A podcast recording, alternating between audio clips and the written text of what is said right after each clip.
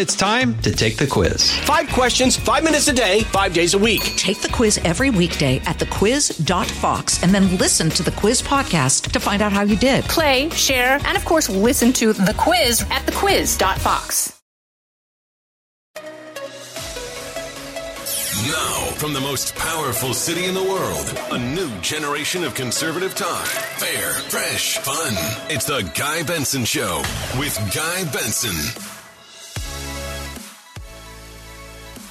It is the Guy Benson Show on a busy, busy Friday with some major breaking news.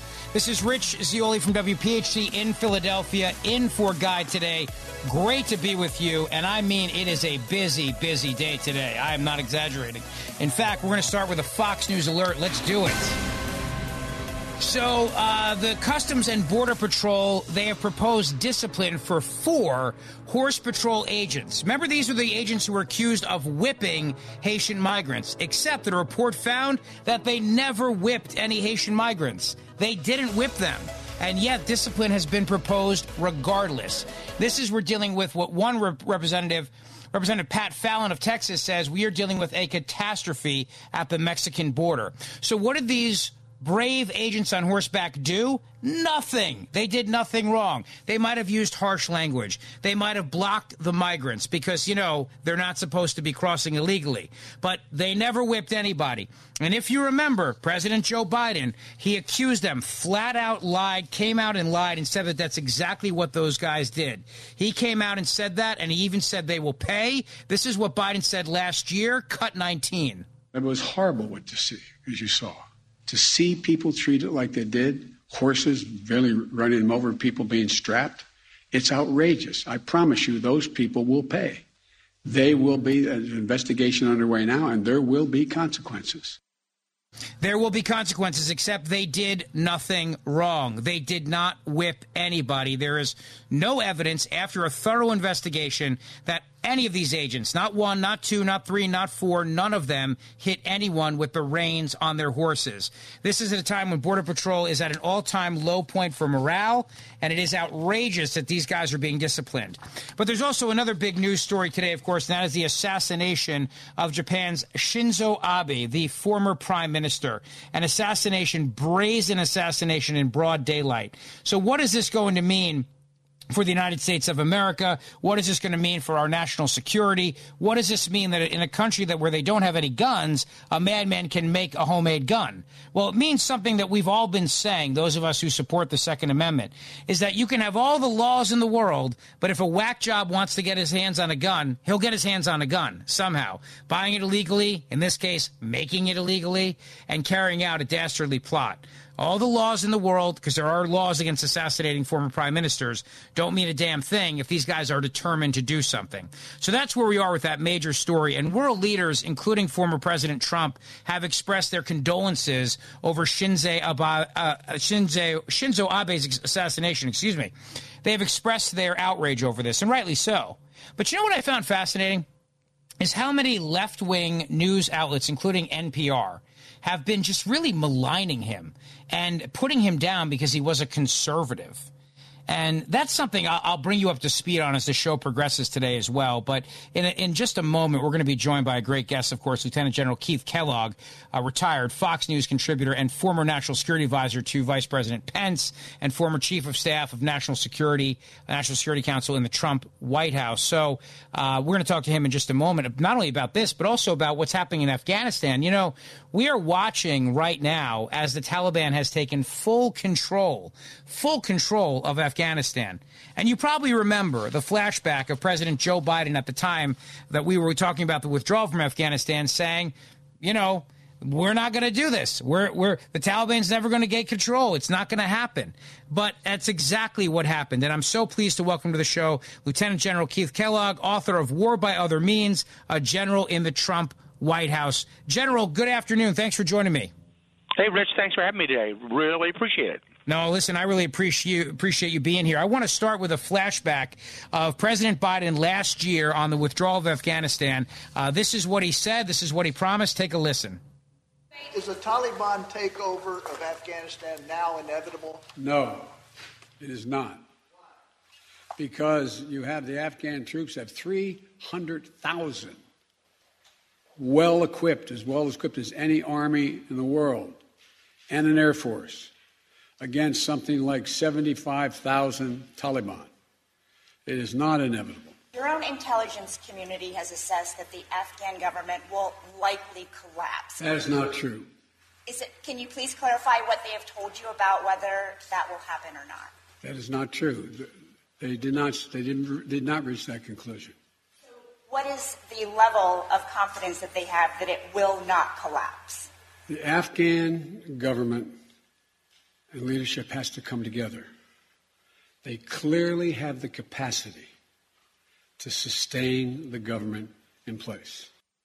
Lieutenant General Keith Kellogg, I mean, that's what the president said, and obviously the exact opposite has happened. Yeah, well, honestly, Rich, I think those comments sure didn't age very well. Um, look, when we left the White House, we left them uh, a pretty good plan in place, and and we all saw what was happening. And I will tell you, you had, uh, you know, the chairman of the Joint Chiefs, Mark Milley, was there when we were there. He saw the intelligence reports. Now, one of two things: either he he basically lied to the American people and say he didn't see those reports. I saw those reports. I knew what the possibility was if we didn't get an agreement with him, and how rapidly collapse. Uh, could, could collapse at the time. So did Mark Milley. So everything he said about the, the Afghan uh, withdrawal and collapsing uh, was is untrue. We said unless you left a residual force and and we actually had that plan in place of 3,500. You would hold on to the major airfields. You would make sure you had a, a counter terror force, which was the CIA force with paramilitary of another 3,000. Unless you held those numbers, you, it, it would collapse on you, and you'd have to have some type of agreement with the Taliban. And what happened was uh, Trump reached out to uh, Mullah Baradar, who was the leading of the Taliban, the lead negotiator, and he basically said, "Look, this is what's going to happen. This is what's going to do. And oh, by the way, uh, you know, if you don't follow through with this, I know where you live, and I'm going to come after you." I remember sitting in the Oval Office when he talked to Baradar, thinking to myself, and it was all translated, thinking, "Jesus Christ, how does this gonna be translated to this guy?" Because he said we were going to come after you, and what's going to happen. So what happened? He just kind of blew it off. So he owns it. He owns every single bit of it. I was disappointed his advisors didn't push harder on it, and I'm talking about Mark Milley and, and Lloyd Austin SecDef because they knew better. So, uh, it, by the way, now here's the interesting piece to me, Rich, is he, this is a pattern that Biden has always set. Remember, this is the guy that Bob Gates, former Secretary of Defense and Director of the CIA under Biden, said has been wrong. Uh, Biden has been wrong on nearly every national security decision in the last 40 years. You know, Senator McCain said the same thing. He just doesn't have a good strategic bone in his body.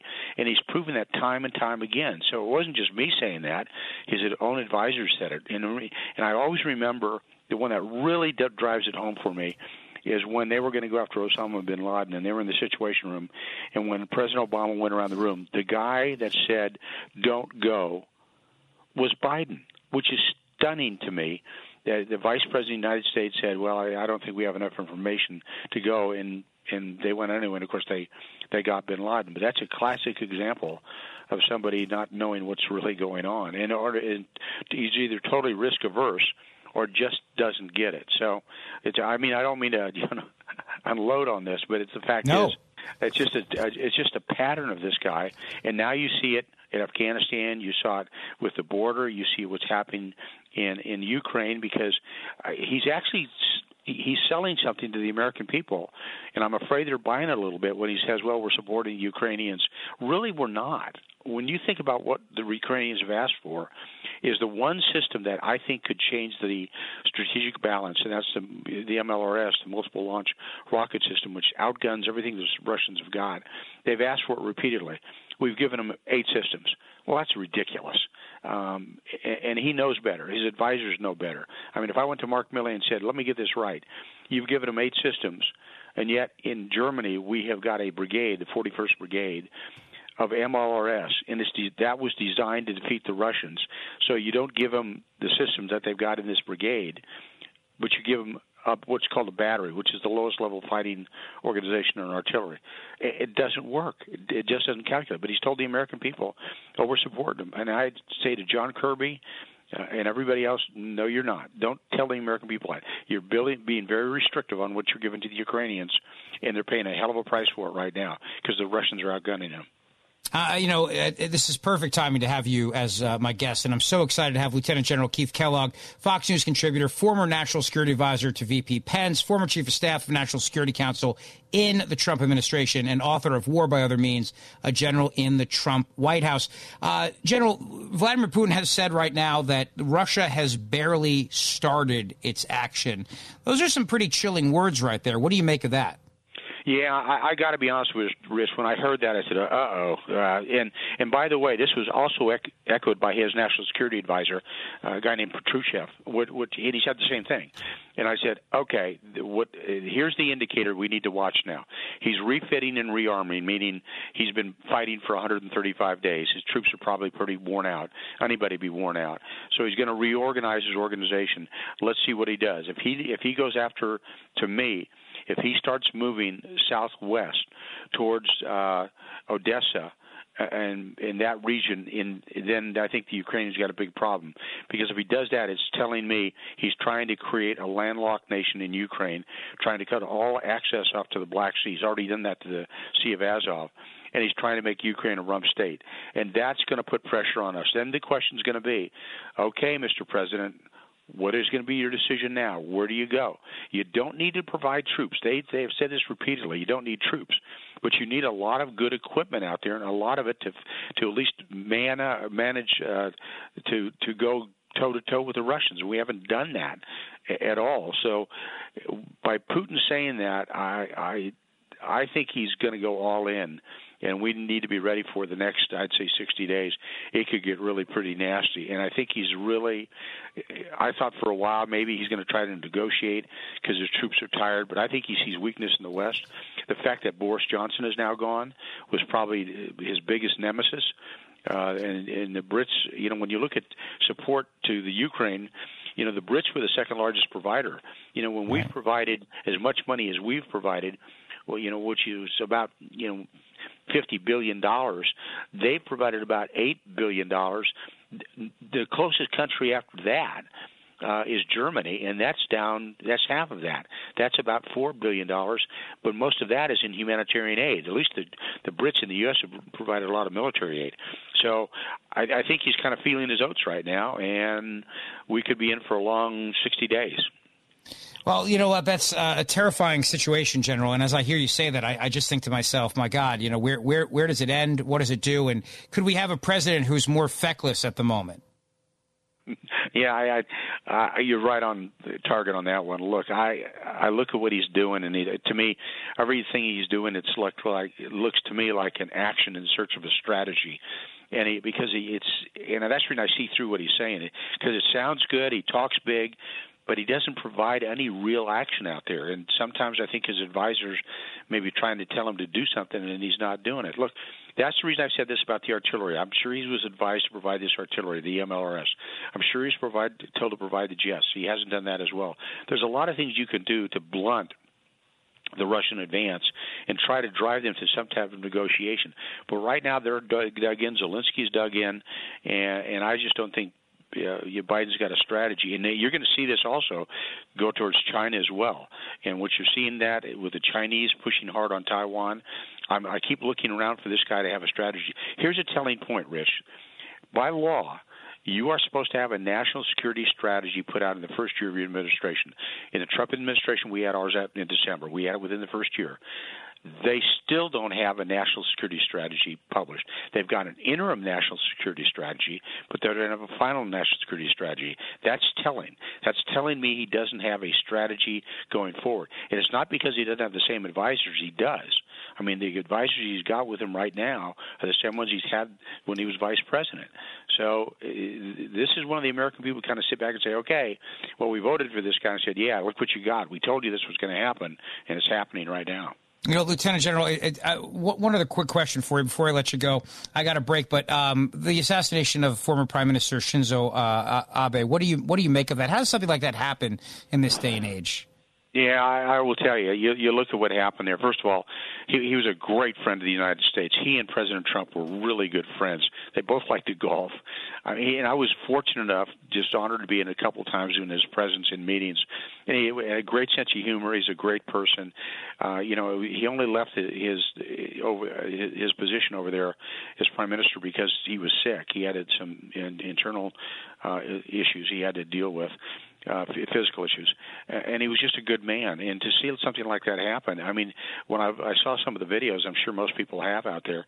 I mean, I don't know how does his security let that person get that close, yeah. and, and he, and he did, and it was just it's a terrible, terrible happening because he was so good for the United States, and he was also good for us countering China because he was very strong in supporting Taiwan, very strong in pushing back on China. We we've lost a huge ally and a huge friend. Lieutenant General Keith Kellogg, thank you so much for your time, sir. Have a great day. Thanks, Rich. And we'll be right back. Fresh conservative talk. Guy Benson Show.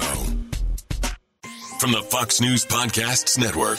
I'm Ben Domenech, Fox News contributor and editor of the Transom.com daily newsletter, and I'm inviting you to join a conversation every week. It's the Ben Domenech Podcast. Subscribe and listen now by going to FoxNewsPodcasts.com. So, what Texas is doing, we've taken unprecedented action to respond to this, including building a border wall, deploying the military, laying down uh, military grade uh, razor wire, and now doing the unprecedented, and that is Texas law enforcement and National Guard.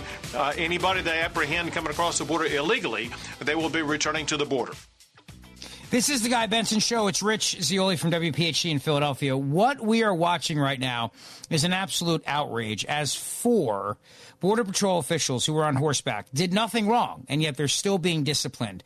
It's an outrage. It really is. These guys did nothing but their job, and they did not whip anybody. And I told you this when it happened, because I'm pretty sure I filled in for Guy back then, and I said they never whipped anybody. Biden condemned them as being guilty the minute it happened. He went out there and he grandstanded it. And what you're seeing right now with this 14 day suspension, which is what the recommendation is, is basically right now it's a way to say we're punishing these guys even though they did literally nothing. But here's the problem from the perspective of the left, these guys did do something. You want to know what that is? They enforced immigration law. That's what they did wrong. They enforced the border. That's what they did wrong. It doesn't matter that they didn't whip anybody and break the rules. The very fact that they were enforcing immigration law is the problem to the left. And that's why these guys are getting disciplined. Because this administration has to say, we're doing something. We're doing something just to show you we're not going to let these guys off the hook. And they should unquestionably be let off the hook. I'm watching all of the reports coming in about this, and it's very obvious from every headline that I'm seeing on Fox News they did nothing wrong. We're going to talk about this with Brandon Judd. He is the president of the National Border Council, and he's going to be with me in just a moment. But the U.S. Customs and Border Protection has sent out these disciplinary proposals for border agents accused of whipping, and they never whipped a single migrant. This is going to kill morale. And an, an organization that is already beaten down in their morale because of what's been said about them. Imagine that for the past year, you're accused of whipping people. They do an investigation. They find out you didn't whip anybody. You still get disciplined anyway. It's an outrage. So we're going to talk to Brandon Judd straight ahead. You don't want to miss this. This is the Guy Benson Show. We'll be right back.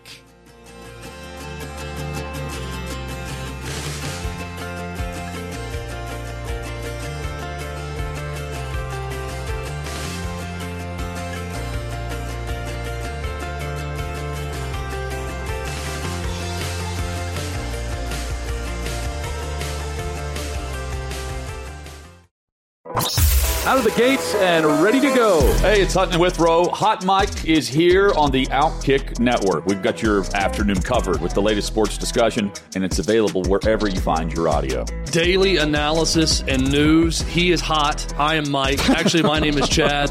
His name is Jonathan, but you get the picture. We're going to bring it every single day. Whatever you want to call us, we'll respond to. We just want you to respond to what we're dishing out every day. And while you're here, we hope you subscribe to the podcast, like, subscribe, and share.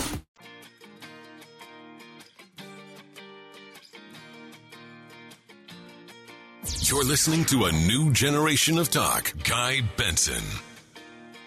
It is the Guy Benson Show, and it's Rich Zeoli from WPHT in Philadelphia, where I host the morning show. And thank you for being here today. What happened today is an outrage, and I am so excited and grateful that Brandon Judd is here. He is the president of the National Border Council. Hey, Brandon, thanks so much for joining me this afternoon. Rich, it's good to be with you. Thank you. Oh, please. I, I know that you watched the press conference just a few moments ago as U.S. Customs and Border Protection now has sent out disciplinary proposals for border agents on horseback who did not whip anybody. Yeah, it's it's it's real hard to even begin to start on this. This was a this was a complete and totally travesty of justice. There is nothing about this that is honest, um, um, straightforward, or upright. Everything on this process was completely done behind the scenes, and it was done to appease the president of the United States. The president of the United States accused these individuals of a criminal act. There was no criminal act, so they had to justify something. So instead of charging them criminally, they went and they charged them with uh, policy violations. That's in essence what they're doing. But to, to understand exactly what took place, you have to look at the situation, the totality of the situation. DPS was in charge of this situation because CBP refused to take these people in custody. You had 10,000 people, 10,000 that were underneath a bridge, and CBP refused to take them in custody. And so, because it was on state land, DPS had to be there. DPS asked for assistance from the Horse Patrol. Um, um, the Border Patrol sent the Horse Patrol out. And by the way, Secretary Mayorkas was there. He saw that the Horse Patrol was was being utilized as crowd control. He knew that that was going on. He wasn't there when the you know when this incident right there at the river took place, but he was there to see the horses being used for crowd control. So you had this powder keg of 10,000 people to these agents back. DPS asking for assistance because it was a very volatile situation. Then you had a couple hundred people that were trying to cross right in front of these agents. These agents were in between two very very large groups, unprecedentedly large groups. And in one situation, one of the Haitian males put a female and a child in front of him in the river. In the river. Now, this river has taken the lives of several, uh, I'm sorry, hundreds of people. Um, this agent knew that if that female and that child would have fallen into the river, their lives would have been in danger, and his life would have been in danger because he would have had to have gone in there. So, at a very, very stressful situation, at a heightened stress situation, he used some colorful language. Oh my gosh. He used colorful language. Imagine that, Brandon Judd. Colorful language. And for that, he's getting disciplined because it's exactly what you said. The president came out and said these guys will pay. And so these guys now have to pay. You're 100% right. This is done entirely to appease President Biden. I know it's going to fire you up, but I'm going to do it anyway. This is President Biden. This is Joe Biden back in September of 2021. We'll play the audio here for you to take a listen and react to, Brandon Judd. I know you've heard this before, but I want to get your blood pressure even higher here. Cut 19. It was horrible what to see, as you saw. To see people treated like they did, horses barely running them over, people being strapped, it's outrageous. I promise you, those people will pay. They will be, uh, an investigation underway now, and there will be consequences. Brandon Judd, this is an absolute miscarriage of justice, is what this is. So he already pronounced them guilty. An investigation wasn't even done, and he pronounced them guilty. Of how? how? Now, you also have to remember that these investigators, they are executive branch employees. They fall directly under the president of the United States. If they don't do exactly what they want him to do, uh, their their career is done. He already ruined the career of the Horse Patrol agents. Now these agents, these these OPR uh, um, agents, these investigators, they also know that their career could be ruined, that the president could ruin their career as well. Of course, they're going to find fault. And then Commissioner Magnus goes on, "Oh, I'm confident in the process." He's in he's a political appointee. If he doesn't say that, the president removes him immediately. Of course, he's going to say that. He, the president of the United States could have ensured that a fair investigation was done. All he had to do was take it out of the hands of people that respond directly to him. Had he have done that, we would have had a fair investigation. This was not a true investigation. This was a complete it was a clown show. This was a kangaroo court, something that we see in third world countries. Yeah, you know what? Exactly right. Brandon Judd is with me. He's president of the National Border Council. The president of the United States defined these men as guilty, and the agency responsible, who directly reports to the president, then had to go find something. I can't imagine what these men have been through. I can't imagine what the morale of CBP is like today for Border Patrol agents uh, in an, an agency that's already having major problems with morale as they watch the border just be completely open and overrun. As Governor Abbott of Texas authorizes the Texas National Guard and the Texas Department of Public Safety to return illegal immigrants to the border, he's got to step up because the federal government's not doing it. In fact, federal government's standing in your way, Brandon Judd, literally telling you guys you cannot enforce immigration law. Absolutely. I'm going to get to Abbott in just a second, but but what makes this this, this horse patrol case even worse? Um, names are not supposed. Privacy laws require that names are never released. Go ahead and look at the at the report that CBP just released, the 510 page. On page 20, you can find one of the agents' names. On page 23, you can find one of the agents' names. On page 28, you can find one of the agents' names. They didn't even redact the agent's name, so now these agents are known to the public. They the public now knows. So every single wacko out there in the world now knows how they, they can look up those, those those agents' names. It is a complete ridiculous. And yes, you're right. Governor Abbott has to step up to the forefront because this because our White House isn't doing anything about this problem. Our White House cares more about pandering to political activists than they do protecting the American public. A hundred thousand overdose deaths last year. Last year, those drugs came from Mexico. Those drugs could have been stopped, but because the president constantly panders to open border activists, those drugs are flowing into the United States. You talk to any police officer today, any DPS officer, county sheriff, and they will tell you there are more drugs on the street today than ever in the history of the United States, and it all and, and it all corresponds with illegal immigration. And if it wasn't for Governor Abbott, if it wasn't for him sending um, the National Guard, if it wasn't for him sending DPS troops, there would be even more drugs in the United States. It's crazy that a state governor has to step up to the plate and do the White House's job because they refuse to, to protect the American public. Brandon Judd, I, I could only imagine um, the morale situation right now at the border. I, I, can only imagine what what it must feel like to be a border agent, knowing that you are basically going to get in trouble for doing your job. I mean, that's what happened to these four men here. They're, they're, the real crime here is that they were enforcing immigration law, and that's what the left hates. They hate the idea that anyone is, is telling anyone you can't come here, that the border's not open. So yes, they did nothing wrong, but yet they did do something wrong in the sense that they were trying to enforce the immigration law of this country, and that's the real crisis in the Democrat Party right now is that they are open borders. So if you're if you're a border patrol agent today, I don't know, how do you go to work tomorrow knowing that not only will you get in trouble for doing nothing wrong, you'll just get in trouble for doing your job, and you, you can't even do your job anymore. Rich, I can't tell you how difficult it is to put the uniform on right now. When when we go out there and we patrol the border, we know that we do not have any support um, from any uh, any political um, person in the White House today. We have zero support. It's very difficult to do the job. The only reason that we can continue to do it is because we do care about the American public. We want to ensure that there is some some sort of safety and security for our children, for all of our citizens. That's the only reason that we're able to, to still continue to put that uniform on. It would be impossible otherwise.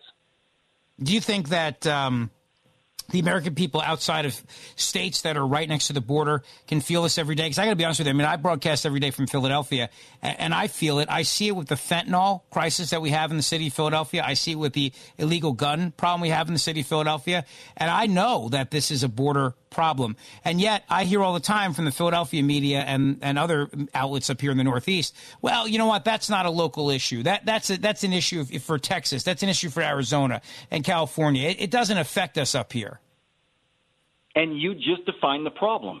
The, the mainstream media refuses to uh, to uh, to even admit that there's an issue on the border. They refuse to identify that there's been 100,000 overdose deaths in the United States and where those drugs are coming from.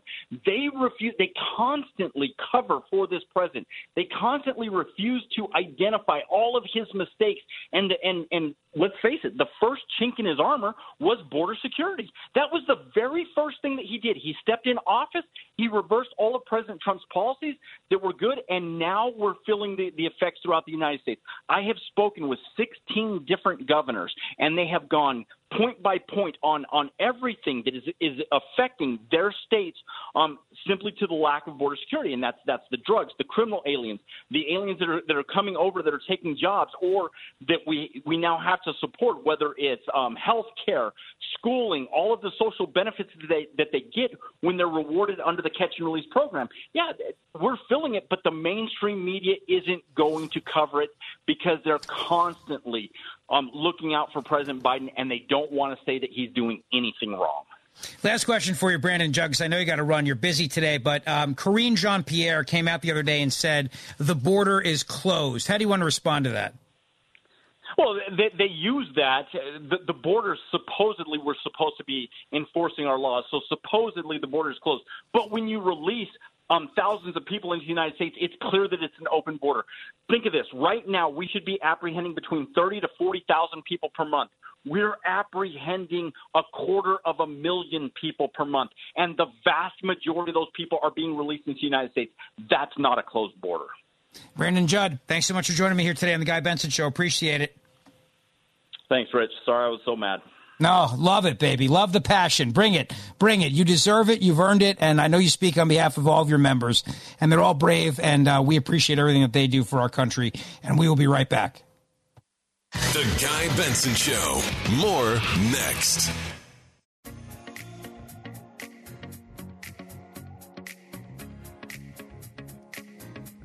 Now, the question I always have is um, can I give birth? I ask this question to myself a lot, just whenever I'm bored. And uh, the reason why I ask that question is because my wife had a baby, well, two years ago, our two year old Reagan, and she's a terror. She is. She's a little beast. She's got teething, she gnaws on wood. Think she's part beaver. We love her. She's the greatest. Don't get me wrong. But I always wonder, you know, I mean, for for birthing person's day, as I like to call it, it used to be called Mother's Day. Uh, you know, what do you get your your birthing person in your life? I, I don't know. See, uh, parents right now are ripping the National Education Association, proposing the use of the term birthing parent which is just absolutely ridiculous, of course, because only women can become birthing people or mothers, as we used to call them. Uh, let me bring in pr- producer Christine because you're you're a, technically a birthing person, are you not? I mean, I birthed a daughter. You so- birthed.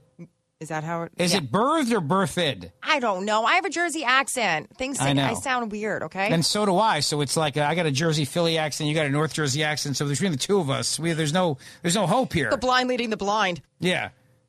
So you're a birthed, birthed because you did in the past give birth. So that makes you a birthed I, I sure person. did. I sure did. And by the way, can I just say the? I think we've talked about this before, but the only reason my daughter's name is Megan is because my husband wouldn't let me name her Reagan, which was my dream name my Yeah. whole life. Yeah, I got it done. I got it done, even though in my mind she's named after President Ronald Reagan, but in my wife's name, in my wife's world, it's just an Irish name. You know what I mean? Oh no, no, mine was going to be after my favorite president of all time, Ronald Reagan. But honestly, if you think about birthing and birthing parents, there has to be some sort of what is what in this world. Like, obviously, a woman gives birth. And I understand this is, they're saying they're doing this, they're changing this because it's all about maternity leave. So they need to say it, it can't just be mother or father or the LGBT community. How they're building families may affect them with how they're going to, you know, get maternity leave. But this isn't the way to go about it. Changing names of what is actually happening is not the way to go about it. I'm a mother. I birthed a daughter. I'm a like, that's it. Don't call me just the parent. I'm her mother. And that's okay Yes. to say. That is okay Yes. to say. We have to eliminate that because we need to broaden, you know, what constitutes maternity leave. Look, you went through childbirth. I know, I don't know personally, but I've heard it's not the easiest process and that it may, in fact, at times be painful. So I think you deserve it. You've earned the title of mother. You get to be called that. Thank you. You're welcome. I mean, I did get a It's push I present for a do. reason, although I did not push. What? Oh, you didn't push. That's why you didn't get a push present. No, I did. I well, no, I didn't push, but I You should have got a carry present then. but I was in agonizing pain for 48 hours until they said, "Uh oh, you can't push. Let's go have a surgery for you." Oh, yeah, no, that's not fun. Look, you know, we have two children who are adopted, and then we had our third child, Reagan, who was a bio baby, a bio surprise, as I like to call it. And we deal with the terms of the fact that we are adoptive parents. You know, you figure it out. But to take away the word mother and to change it to birthing person, which is also done to imply that men can give birth. Remember, after the Roe v. Wade decision, they started to, to come back and say the war on women again, because for a while it was the war on birthing persons, and that just doesn't have the same ring to it. I mean, imagine that, Christine. You see a bumper sticker on a car, stop the GOP war on birthing persons. It just doesn't have the same ring to it. I'm going to do you one better. This is just crazy. Do you remember last year, uh, last month, the Michigan governor referred to menstruating people instead Yes. of women? Yes. You're a menstruating person. This is just getting out of control. Like, because if we let this happen, gosh only knows what's going to happen next. Well, I just saw an article on Twitter and I retweeted this. It's from this fatherly.com and it talks about can men breastfeed? And of course, the answer is no, because we can't. Bre- if, if a guy has boobs, they're just useless. They're man boobs. Let's be honest. You put on the bro, you put on the brassiere, and if it's really bad enough, you get surgery. But we have no, we cannot and we should not be lactating. But the, the, they're trying their best to say, well, you know, under the right circumstances, and if you suck hard enough, men can lactate too, because it's now offensive to transgender women who are now men to be able to say that dads can't breastfeed. Got it? Like I said, this just reminds me. Remember Meet the Parents when he goes, Yeah. "I have nipples. Could you milk me, Greg?" like I said, I mean, we're just getting out of control here, but we just have to remember the basics, the fundamental basics. I am a woman. I gave birth to my daughter, who was going to a girl who's going to be a woman. We don't know what the outcome will be later down the road, but what I'm saying now is she is a girl. She's Right. going to grow up to be As a of right now, she is a woman. And we have to keep that. We just we have to come up with a solution because I know why they're doing this. Like this is more for insurance purposes, more for maternity leaves, you know, like paperwork. But we we can't just There's no, I see. I is it or is it because the LGBTQ plus IA plus plus community has screamed when people like, for example, Bette Midler came out the other day and said only women can have abortions, and she had to apologize and backtrack because she said only women can have abortions because we've all lost our freaking minds, Christine. All right, we got a lot more to talk about here on the Guy Benson Show. We're going to be joined by former New Jersey Governor Chris Christie. Will be my guest. It's Rich Zeoli in for Guy. Thank you for being here. I'm going to ask Chris Christie about Joe Biden saying he's doing everything he can to lower gas prices. Don't go away.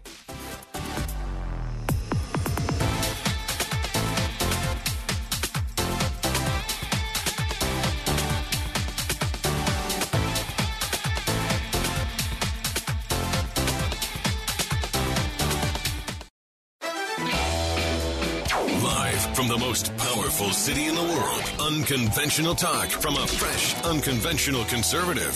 Guy Benson Show. It is the Guy Benson Show, and it's great to be with you this afternoon. Guy is off. It's me, Rich Zeoli, in for Guy Benson, and thank you for being here on a summer Friday, a busy summer Friday, and maybe you are spending your time driving somewhere this weekend, maybe to the Jersey Shore, perhaps, and you're filling up the gas tank. Well, Joe Biden wants you to know he's got a plan to fix it. Also, it's not his fault. Also, it's Putin's fault. Also, it's uh, Big Oil's fault. Also, it's little gas stations' fault. And oh, yes, it's the fault of Republicans as well. And here to discuss with me is the former governor of the state of New Jersey, Governor Chris Christie. Gov, how are you? Great. How are you, Rich? Good. It's been a while since you and I have spoken, so I'm thrilled to have this opportunity to reconnect here on the Guy Benson Show. Uh, me too. Thanks for having me. Well, I want to play for you a clip of Biden, and I'd love to get your reaction, Governor. So uh, here, let's take a listen. Well, Republicans do nothing to obstruct our efforts to lower your gas taxes. I propose that. I've asked the Congress to eliminate the federal gas tax. for the next, as long as this crisis goes on. Lower food prices, lower health care costs. Hopefully soon, lower your prescription drug costs. Well, it's Republicans' fault, Governor Chris Christie. It's the fault of the Republicans. I don't even know what he means. Like, uh, part of the problem is that that, that his speech is so jumbled and so illogical that I don't even know what he means. I guess that means it's our fault. I don't know how it's our fault since they control the House, they control the Senate, and they control the White House and all the levers of executive power. So, you know, the, the, the fact of the matter is, any objective economist who has looked at this knows that when he passed the American Rescue Plan with no Republican votes in March of uh, 2021, that spurred on this extraordinary inflation. Uh, and when you read the news reports of what he's doing on fossil fuels across this country, um, it is no wonder why the uh, industry does not want to invest um, in further exploration or development of natural gas or, or oil because uh, this guy wants to end it. He wants to end those things in the United States. He doesn't care how much he sticks it to the American public and their pocketbooks in the process. Yeah, I think that's a great way to put it. He knows that this is his problem. Well, maybe he doesn't know it, but they know it because this is what they want. They want gas prices to go up. They want us paying more to try to do this green energy transition. But you know, Governor, it's as I'm watching all this play out, I keep thinking about high food prices, high gas prices. You know, in New Jersey right now, the Costco, for example, all the Costco's are saying you got to be a member if you want to be able to uh, get gas here. How does all of this affect midterm elections, you think? Oh, I mean, drastically, and more than anything else that Democrats are going to want to talk about. No wonder they're spending so much time talking about Roe versus Wade. No wonder they're spending so much time talking about, you know, crazy gun control measures. Um, they're doing all that because they don't want to talk about what the American people are really concerned about, which is they're trying to take their family on a vacation this summer, or maybe even just trying to get to work every day and they're paying five to six dollars a gallon for gasoline. They know that if they want to turn the air conditioning on in their house, that it's costing them even more than it ever has before. They know that if they go to one of the major cities in this country, that they've got to be worried about crime uh, because the police in this country have been undercut by Democratic politicians like Joe Biden and those who support him. And so those are the things that are going to really matter for the midterm elections. And that's why I think it's going to be a very bad night for Joe Biden and the Democratic Party, but a very good night for the country in the long term. I think you're right, and and I agree with you on the Roe v. Wade focus. I mean, it just doesn't seem to me as if voters care as much as the media cares. The, the media is obsessed with this. It's all they talk about. And I think you probably agree with me when I say this, Gov, that they were cheering at CNN when Roe v. Wade was overturned because this is their chance to get ratings again. Oh, look, there's no doubt about it. They can, you know, flash those, um, you know, breaking news things at the at the bottom of the screen. Uh, breaking news: women's health care at risk. I mean, I have to tell you something. I have, you know, dealt with this issue, as you know, as the the only pro-life governor in the history of New Jersey. Um, you know, about this women's health care issue, where we expanded access to health care through federally qualified health clinics to more men and women um, who needed that health care in the state of New Jersey than any governor before us or since. Um, this is not about women's health care. This is about a radical abortion agenda, like in our home state of New Jersey, Rich, where you know abortion is available up to nine months. Um, this is what they want to get behind and what they're for, um, and all the rest of these, you know, uh, code words that they use to try to make it sound more acceptable. The American people are onto that, and they're not for abortion on demand up to nine months, and that's the Pelosi agenda and the Biden agenda. And not only were you New Jersey's only elected pro life governor, you, you were also a guy who went directly after Planned Parenthood funding. I mean, you took them on and you won, and you were reelected in spite of that. There's no doubt. And that's why I think people who have not experienced this in a blue state um, will just listen to what the media says. Uh, as you know, I was unapologetically pro life um, as a candidate in 2009, as a candidate for reelection in 2013. We won both of those races. Um, we lined out and vetoed out Planned Parenthood funding um, in all eight of our budgets and vetoed at least five additional standalone bills to restore that Planned Parenthood funding. Um, and the people in New Jersey, even those who were pro-choice, um, did not take the position that this was a, uh, determine their vote issue. Um, they understood that with some of them they agreed with me, some they disagreed with me, but they knew that that wasn't the most important thing that a governor was working on from their perspective of their everyday lives. And you know, the, the Democrats now are trying to make it sound as if this is going to somehow determine the election. And I'm I'm here to guarantee you, Rich, that um, this issue will not determine. Forget the uh, majorities in either house. Now, I don't think it'll be a determinative uh, issue in any even in any one election congressional, Senate, or gubernatorial. Really? I, I don't believe it will be. No, I don't. Wow. I, I mean, I, I, I, tend to agree. I look, you, you are in addition to being, and, and, Governor Chris Christie was with me. He was the 55th governor of the state of New Jersey, uh, author of the book Republican Rescue: Saving the Party from the Truth Deniers, Conspiracy Theorists, and the Dangerous Policies of Joe Biden. You, you're also, in addition to being, you know, a politician, you're a pretty good political analyst. I think you got a good pulse on this, and I, I, tend to agree with you. But it's the opposite message we're hearing, which is that now Republicans are going to lose women in the suburbs, particularly like where I broadcast in, uh, you know, Philadelphia in the collar counties. There, they keep saying, "Oh, Republicans now they have no shot." No, I think that's completely incorrect because you know what? I believe those suburban women care much more about. They care much more about how much it costs to fill their gas tank they care much more about how much it's costing them or their husbands when they go to the grocery store um, and can't get out of there at less than $100 even for a few items. They care much more about the safety of themselves their, and their children um, as they look at in Philadelphia. Look at the crime. If they leave those collar counties and go into the city of Philadelphia, they're taking their lives in their own hands uh, because the police have been undercut by a radical liberal mayor and even more radical liberal district attorney in Philadelphia. Um, just as one example, you could say the same thing about Chicago, Los Angeles, and you used to be able to say it about San Francisco uh, before they kicked out their DA for being too crazy liberal. And certainly, Mayor Adams is fighting this battle uphill in New York City. Um, with uh, you know with uh, uh you know the DA in Manhattan uh, who is also out there. So no, I think those are the things that people are going to vote on not on uh, abortion.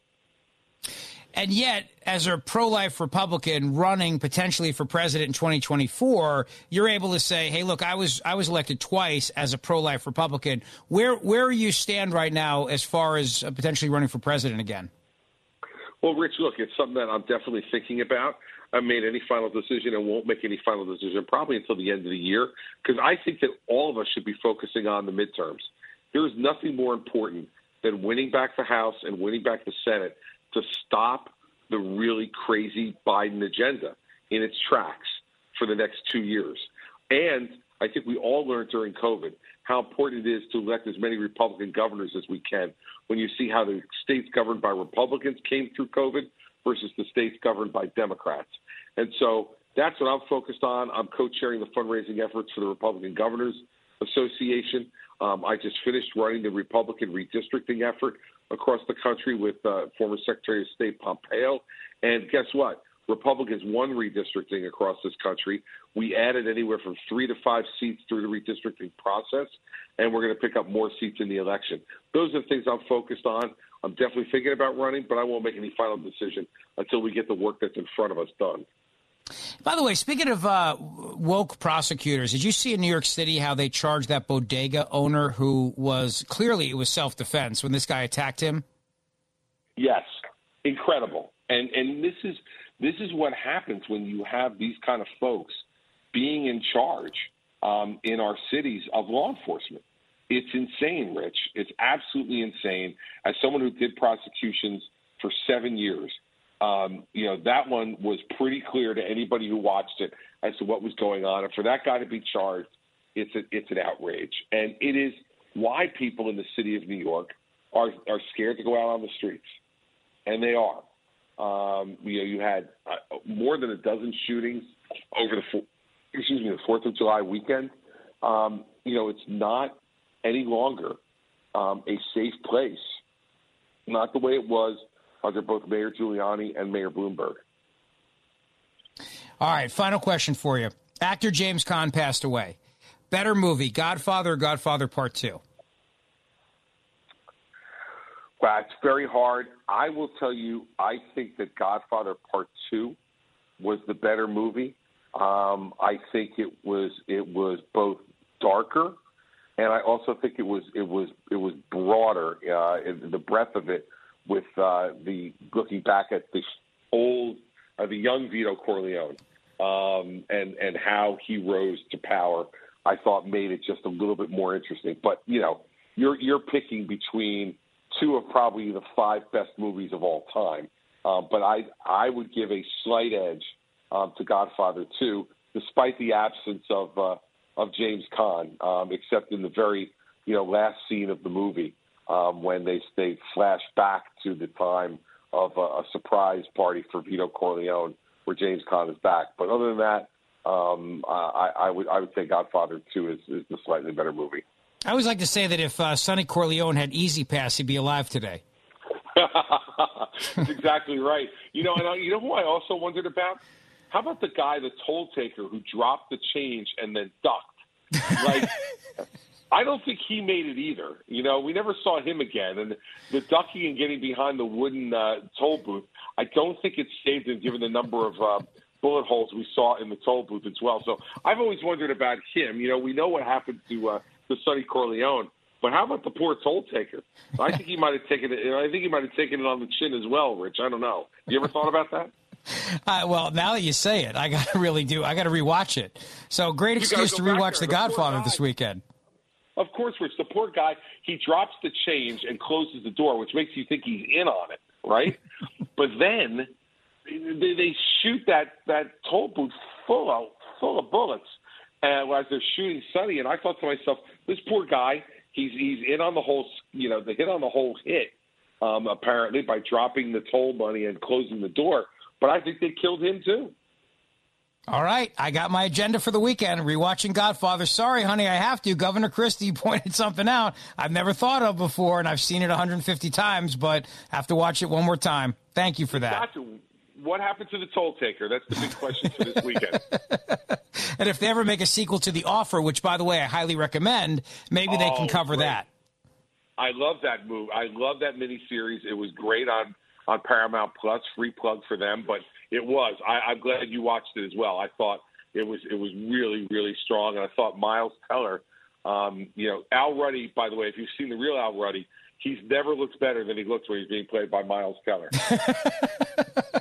well, I was amazing how controversial it was for that movie to be made because of Italian Americans and the mafia. And I mean, you went after the mafia, so you would know this. They really fought against this movie being made. So Al Ruddy being able to basically charm them into getting their okay for it, it was a, it was a pretty big uh, coup d'état right there.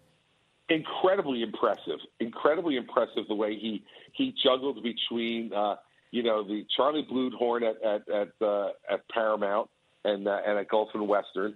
You know, Bob Evans at, at Paramount and uh, Joe Colombo. Um, although, as, as, as you'll recall, Joe Gallo was taken care of for him, but Joe Joe Colombo he charmed him, wound up having dinner at his house for gosh sakes. I mean, you know, that's a pretty good deal to get his permission and get Mrs. Colombo to make you dinner. That probably wasn't a bad deal. Governor Chris Christie, thanks. Always a pleasure, Gov. We'll talk again soon. Rich, have a great summer weekend. You too. And we'll be right back here on The Guy Benson Show. The Guy Benson Show. More next.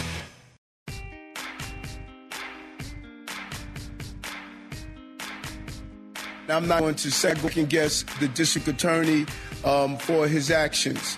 With that said, uh, my heart goes out for that hardworking, honest New Yorker that was doing his job in his place of business, where a person came in and went behind the counter and attacked him. And yet the man was charged with murder and sent to Rikers Island. It's an outrage. Here's the number. I want to ask you 833 456 1300. 833 456 1300. Do you think this man should have been charged with murder? Here's what happened, and I watched the video. you should watch it too. Guy's minding his own business at his bodega. This thug walks in and starts harassing the guy, harassing the guy, and then starts to attack him.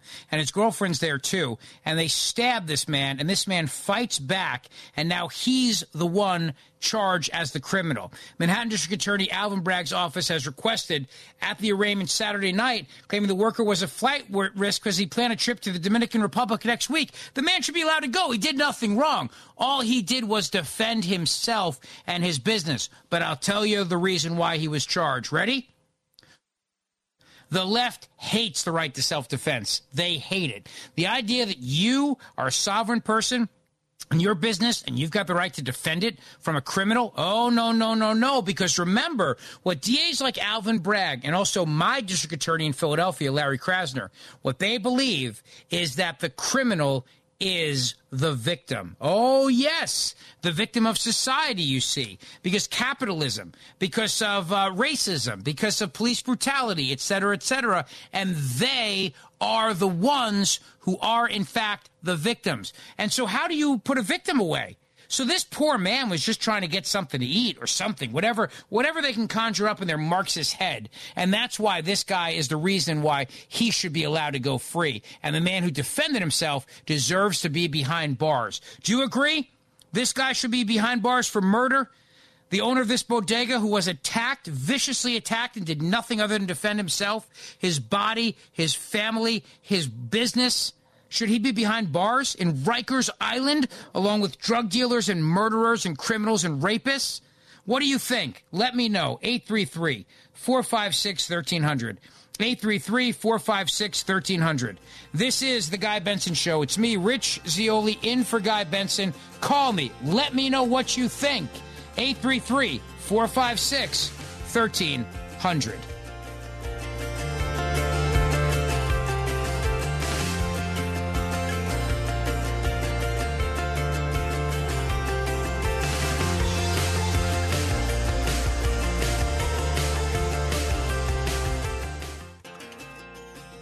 You're listening to a new generation of talk. Guy Benson. So, the question for you was this self defense? Welcome back to the Guy Benson Show. It's me, Rich Zeoli, with you from WPHT in Philadelphia. The hardworking Manhattan bodega worker languishing on Rikers Island on a murder charge after fending off a violent ex con was sprung from jail Thursday, but only after a judge agreed to lower his sky high bail. The plight of, he's a dad of three, by the way, Jose Alba, detailed in a front page New York Post story on Thursday, was eased after his family was able to post a reduced bond with the help of his boss following a hearing in Manhattan Criminal Court. Quote, he has every intention to return to court and defend this case, said his attorney, Daniel Jackson of Neighborhood Defender Services of Harlem. He's 61 years old. Man was sent to Rikers Island. Now, if you are not familiar with Rikers Island, imagine every prison nightmare story you've ever thought of in your life. That's Rikers Island. So much so that the mayor wanted to shut it down. The previous mayor, Bill de Blasio, tried to shut Rikers Island down because he said it was inhumane. So here's this man defending himself and his business, and he's sent to Rikers Island, where they put the worst of the worst rapists, murderers, true criminals. He was sent there on a whopping $250,000 bail, half of what prosecutors with the Manhattan District Attorney Alvin Bragg's office had requested at his arraignment Saturday night. He claimed it was a, fright, a flight risk because he planned a trip to the Dominican Republic next week. Now, why would he try to flee when he did nothing wrong? See, and this is the point his attorney's making. The man did nothing wrong. He wants to fight to defend himself because he never should have been charged in the first place. And politicians now on both sides of the aisle are coming out and saying this is an outrage. This man was doing nothing other than defending himself. But maybe you disagree. Maybe you agree with the woke prosecutor of New York City who believes that the criminal is the victim, the victim of society, of society's largesse, of capitalism, and that you can't blame this man for seeking a life of crime after what society's done to him and this bodega owner should just let the man do whatever he wanted to him. Take his life, take his property, whatever, because property should belong to the collective. And your life, well, you really have no value anyway, right? Let's go to Carol in California here on the Guy Benson Show. Carol, thank you for the call. What do you think?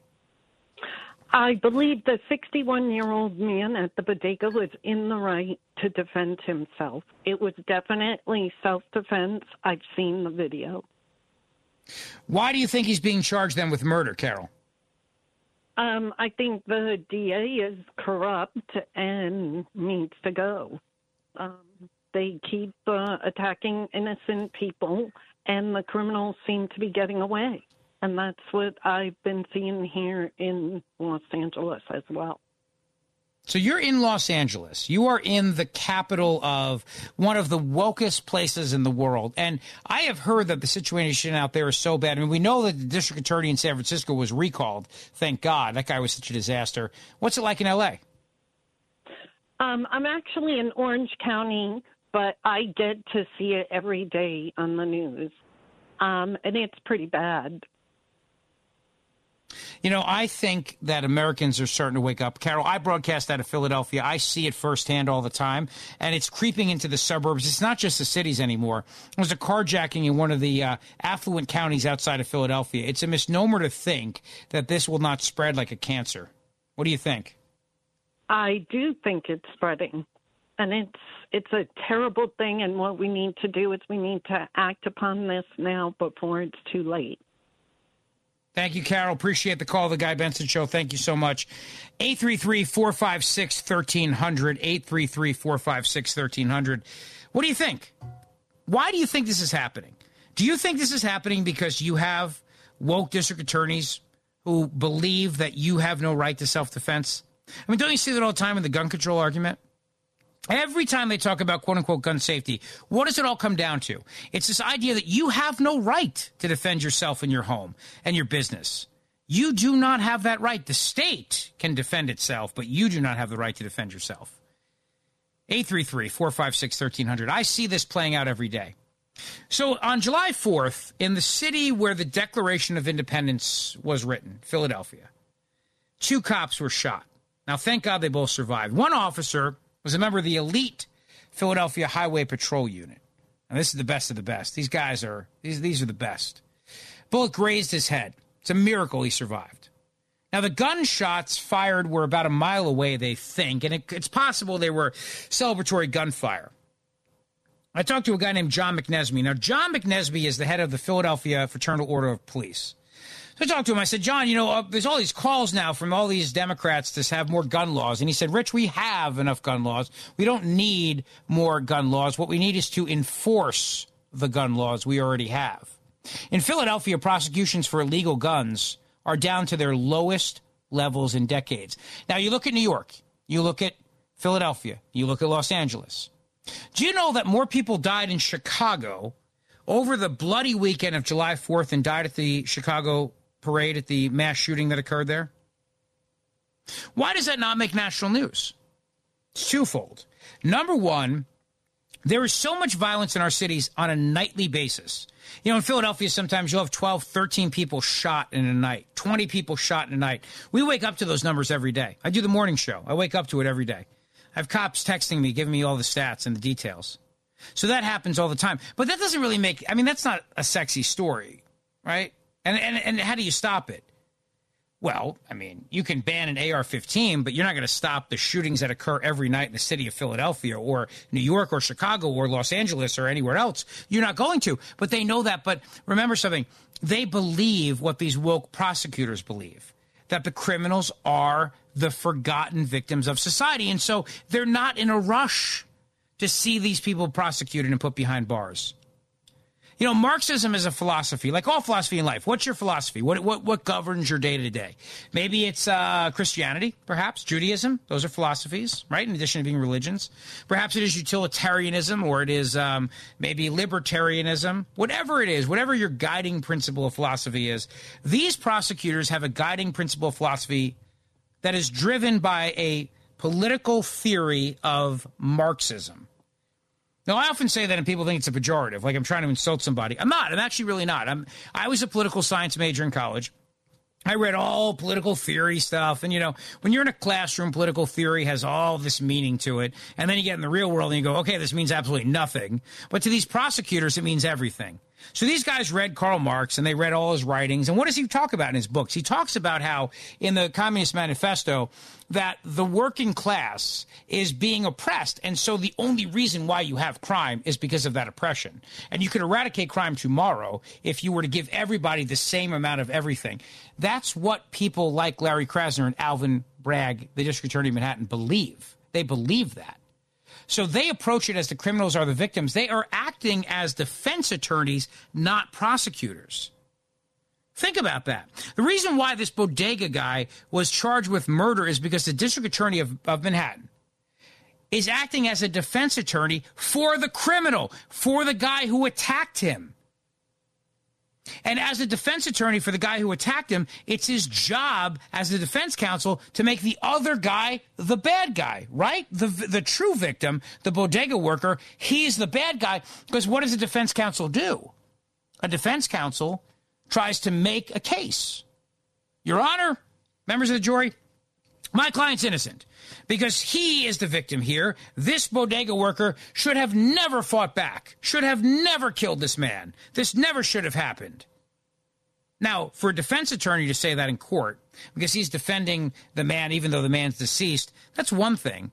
But for the district attorney to do it, you are you perhaps a Law and Order fan? Dun dun. You, know, you watch it. What do they always say at the beginning of Law and Order, right? The people are represented by, and they go through the whole thing, the police, and then the prosecutors, and they do the whole right.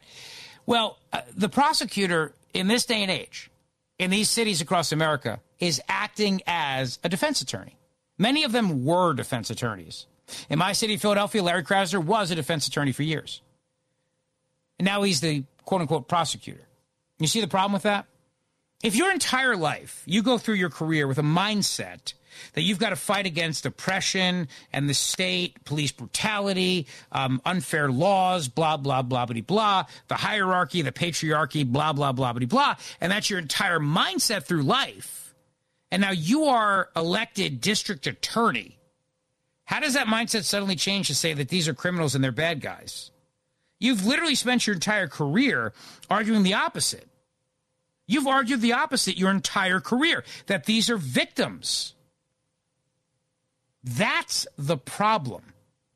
You can't just simply snap your fingers and make that go away. It's impossible to make that go away. This man should never have been in Rikers Island. Imagine the fear of that. He didn't do anything. He's sitting there. Watch the video. He's sitting there and this guy attacks him and he fights back. All he does is fight back. And he's in Rikers Island among the worst of the worst. 833 456 1300 833 456 1300 but maybe you disagree. Maybe you think he should be in jail because the man died. And it doesn't matter how somebody dies. If somebody dies it's the end of it. That then it's murder. Maybe you think that. I do not think that. I think you have a fundamental god-given right of self-defense. It's enshrined in the constitution. It's enshrined in the bill of rights. It's also the reason why they hate the second amendment because they don't believe you have a right to self-defense and they certainly do not believe you have a right to defend your property Oh, no. They do not believe that for a second. Remember something property should belong to everybody, it shouldn't belong to just you, right? Come on. How dare you own all that yourself? You should not. Here is a clip of Eric Adams, the mayor of New York City. I know we played the one clip, so let's play the other clip here of the mayor discussing what happened here. Take a listen. It's obvious this gentleman was here um, working, providing for his family. As I saw it from the video, I saw a worker here inside the store following the law, and he should not have been approached in the manner that he was approached. You know, the mayor was a cop. He was a police officer. He's got to straddle the fence, though, because you know, and you do know this, cops are the bad guys in most of these cities cops are the bad guys in most of these cities. So when you see a guy like Eric Adams become mayor and he tries to fight back on crime, he's taking a big risk because the guy who the knucklehead who was mayor before him, Bill de Blasio, that guy believed the opposite. He believed that these criminals are the victims. Let's go to Gene. Gene is in Georgia. Gene, you're on the Guy Benson show. Hi, we were working on a uh, Atlanta Housing Authority property, and we had four trucks all back together, and I was kind of playing guard to protect all our tools. nobody could walk away for all the criminals, and I happened to make a mistake and walk away to go throw one of my guys a tool. Turned around, there was this guy breaking into the back of my truck. I went to the door, I opened the door, and I stuck my gun in his face and told him point blank, "Do you really want it that bad?" The closest I've ever come in my life to pulling the trigger, and he crawled away and ran away. But I thought about it later, and I said, "How I pulled the trigger, I would have probably been in jail." Just for where I was and what I was doing. I hate the increment of what that sounds like, but it's the truth. Yeah. Uh, I would have honestly probably gone to jail because he was trying to steal my stuff, and I had every right to defend that as far as I was concerned. But um, I just, I guess the only thing that stopped me was realizing that I might be the bad guy, and I was not, and I was not the bad guy. You know, it, it, your property is part of who you are, and you should have a right to defend it. But you are 100% right that in this day and age, if you were to, if you were to use a gun against somebody who was just trying to take your stuff, you would absolutely, in most places, you would be then the criminal. You're exactly right. Gene, you made the right call. Thanks for calling the Guy Benson Show. I appreciate it. It's Rich Zeoli in for Guy. We're coming right back. Fresh conservative talk. Guy Benson Show.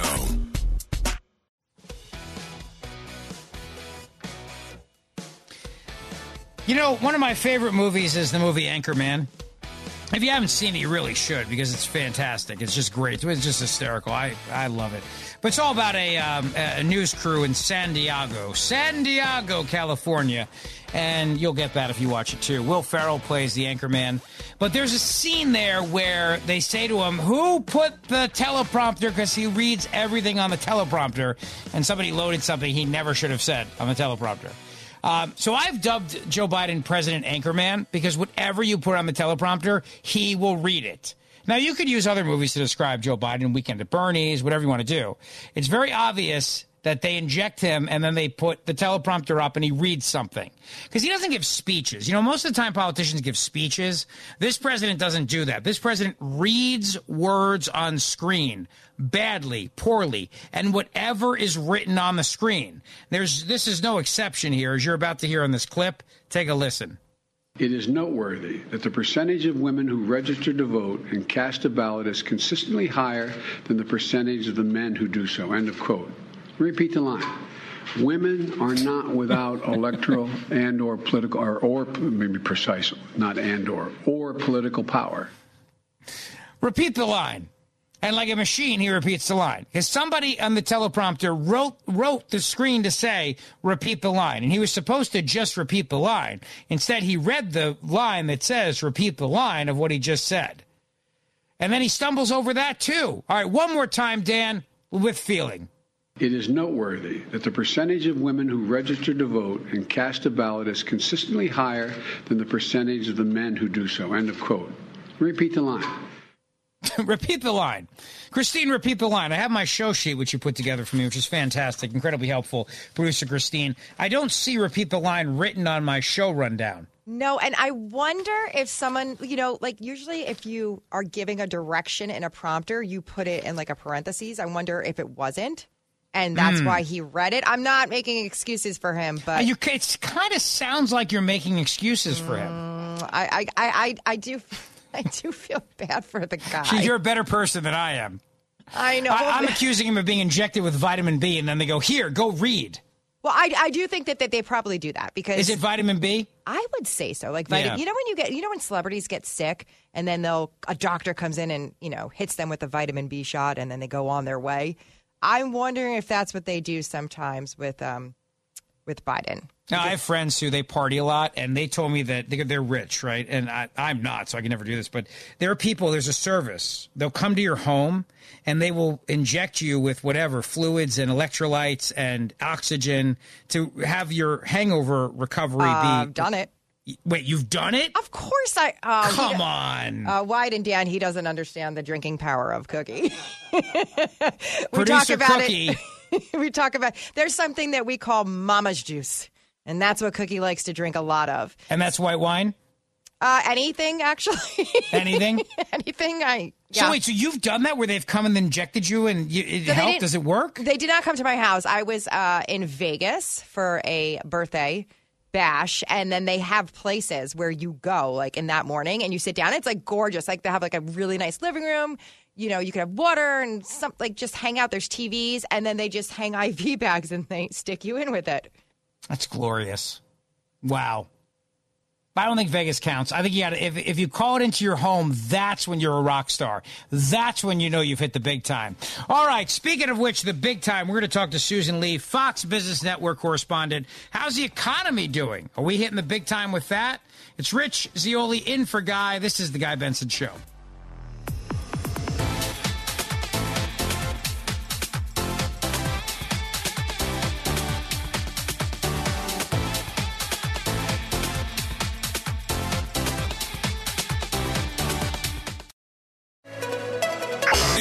O'clock in the most powerful city in the world, Washington, D.C. It's time for the Guy Benson Show Happy Hour, sponsored by the Finnish Long Drink. Finland's most popular alcoholic beverage has come to America. Visit thelongdrink.com. And now, here's your host, Guy Benson.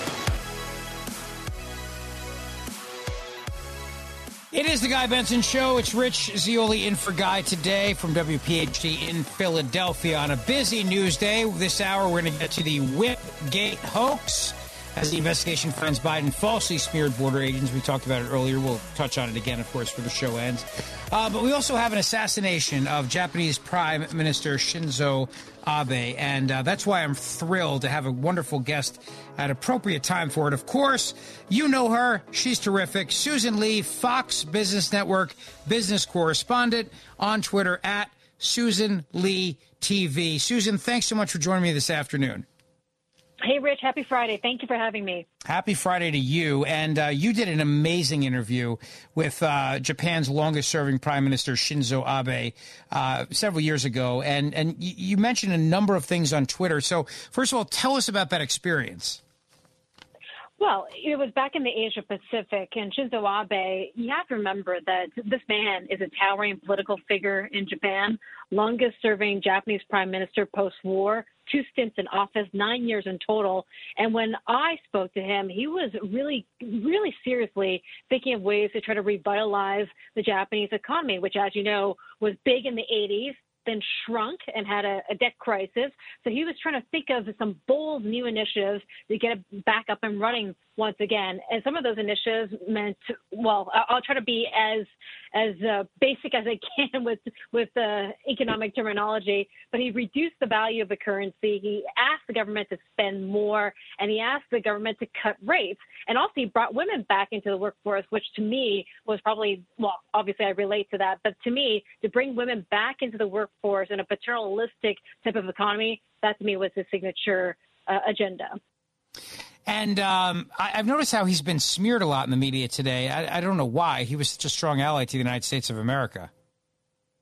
Yeah, absolutely. So if you speak to past presidents, you heard from Obama, you heard from Rahm Emanuel, who's the current U.S. ambassador to Japan. Donald Trump, of course, was one of the first to say that he lost a, a friend and an American ally in the Pacific. Because if you think about it, you know, we know that Shinzo Abe was very, very he put security at the forefront, he's very, very serious about that because he saw a Chinese aggressive force that was rising, a superpower in the region.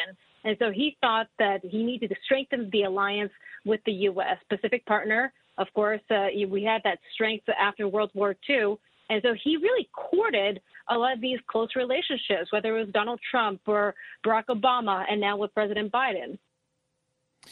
Let me uh, switch gears for a moment and talk about the economy with you, Susan Lee, Fox Business Network, because um, Karine Jean Pierre said uh, the following. I'm going to play this clip for you and uh, love for you to take a listen here and get your reaction to it. Go ahead.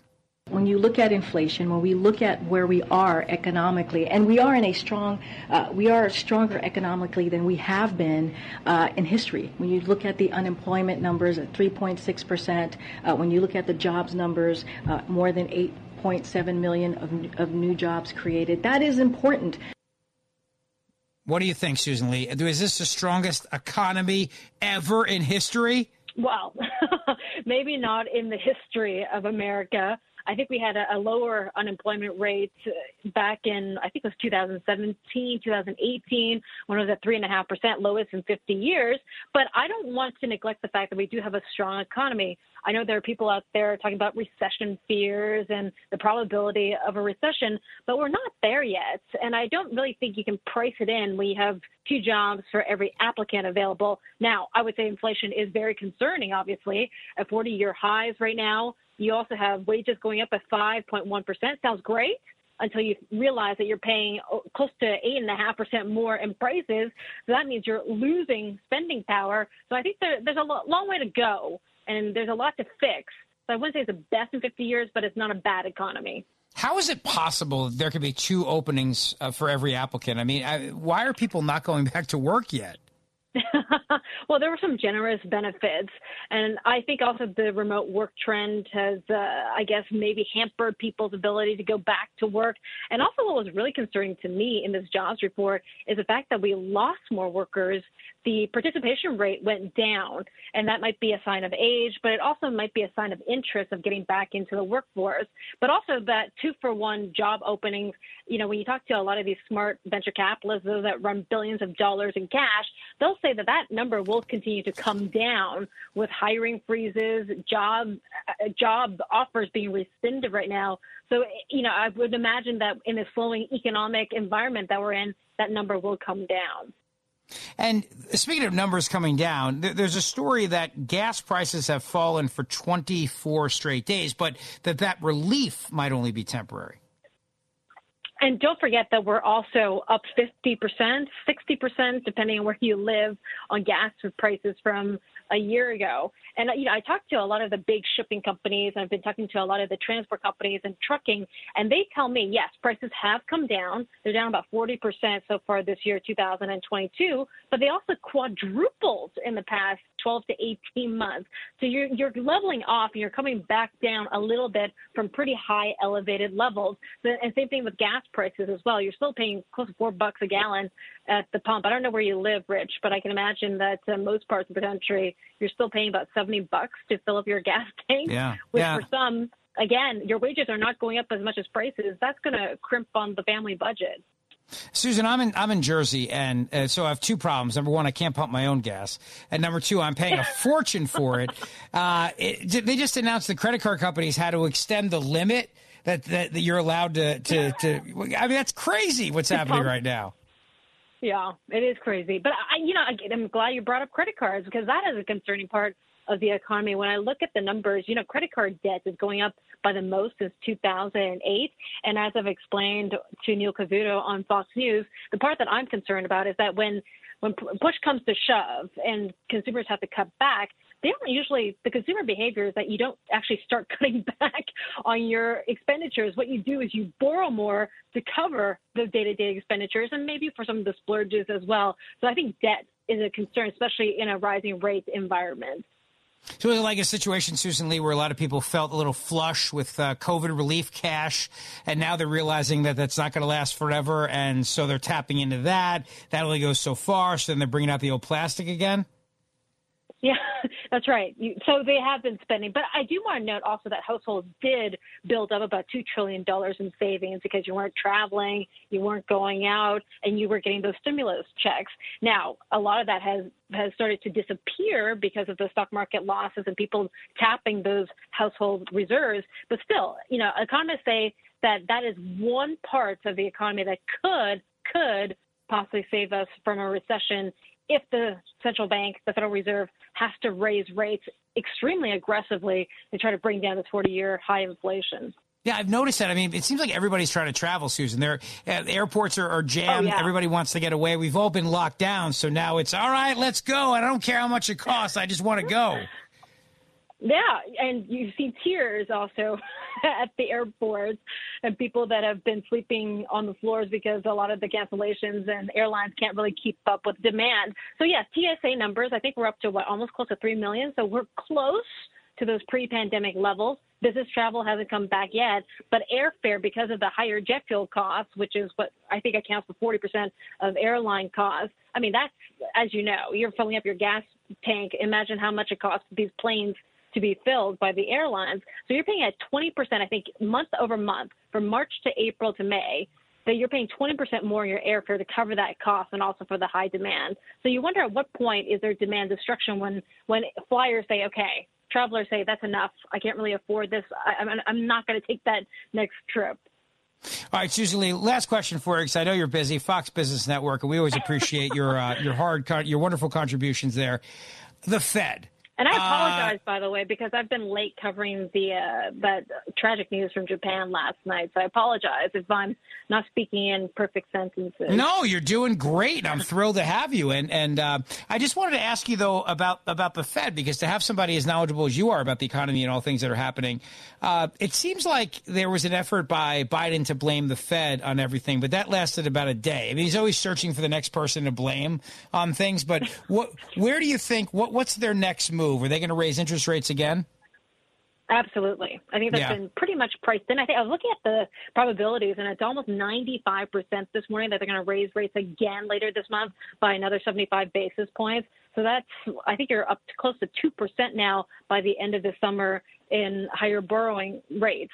But here's the good part is that for average individuals like me and you, those that don't have a lot of credit card debt, what what's important when it comes to rates is the 10-year treasury yield.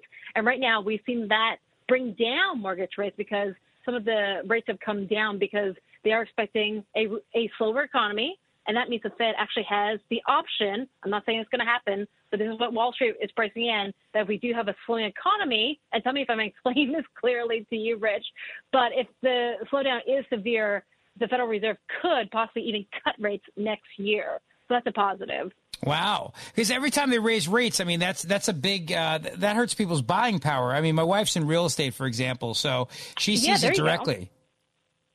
Yeah, exactly. So when when they start raising rates, I think even 25 to 50 basis points, they're moving around trillions of dollars around the world because it's a globalized economy. So it's not just the U.S. But think of all that money movement in Europe, in Asia. And by the way, the one good part about the Chinese COVID lockdowns is that China might turn on the stimulus spigots, and as you learned from 2008. One part of the world moves, the other also shakes as well. So we could get some of that money coming here to U.S. borders.